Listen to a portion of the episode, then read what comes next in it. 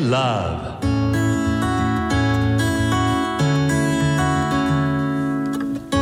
サウナを愛するサウナをこよなく愛する私豊沢ひとみが素晴らしきサウナの世界をご紹介するコーナーラブサウナ。このコーナーではサウナの魅力豆知識そして各地のさまざまなサウナとその周辺のカルチャーまでゆるりとお届けします。今日ご紹介するのは札幌市の白石区菊水にある文のサウナです。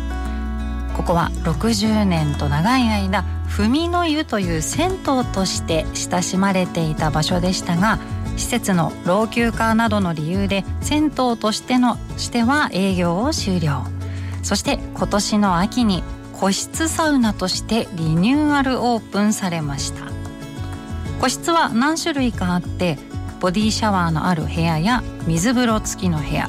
そして何人かで入る時に嬉しい大きな水風呂のある部屋もあるそうです。どのお部屋に入っても Bluetooth でスピーカーにつなぐことができるので自分の好きな音楽を聴きながらサウナで整うことが可能なんです。個室サウナならではですよね。ぜひアンドラブリスナーの皆さんにはラジコを使ってアンドラブを聴きながら入ってみてほしいです。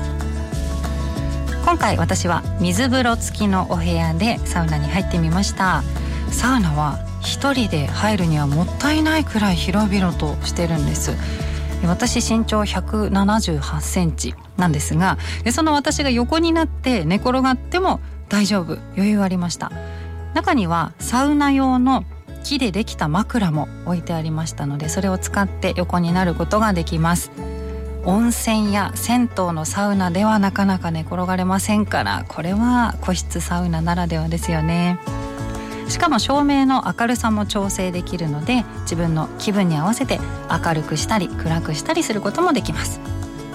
そしてもちろんロウリュも OK です。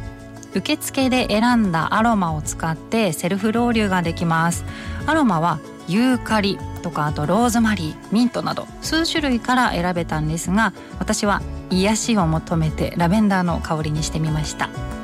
フィンランドのサウナメーカーミサのストームがサウナストーンをもうあっちあっちにしてくれています。希釈にすくったアロマウォーターを少しずつかけてじゅわーのロウリュの音を楽しみます。普段だったら他にねお客さんもいるのでちょっと控えめにロウリュしていますがここは個室貸し切りですからアロマウォーターをたっぷりかけて蒸気でムシムシにできちゃいます。その後水風呂でシャキッとリフレッシュしたらサウナのメインディッシュ休憩です。館内着を着て部屋の外にある外気浴スペースを使うことが可能なんですが今回私は個室内に置かれたインフィニティチェアで休憩してみました。ふーっとね深呼吸しながら上を見てみると天井が変わったデザインなことに気がついたんです個室の天井は木で作られているんですがこう隙間が空いていてはしごのようなこうデザインになってるんですね。でその隙間から銭湯で使われていた時代の高い天井を見ることができるんですよ。でこのもともと使われていた天井を見て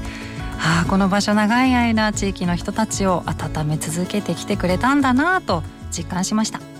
施設の入り口には文の湯時代に使われていた看板も残されていて施設内のところどころで昔の姿を感じることができるんです。古いものを大切にしつつ最新のサウナで整うことのできる場所です。サウナーの皆さんそして銭湯が好きな皆さんもぜひ行ってみてくださいね。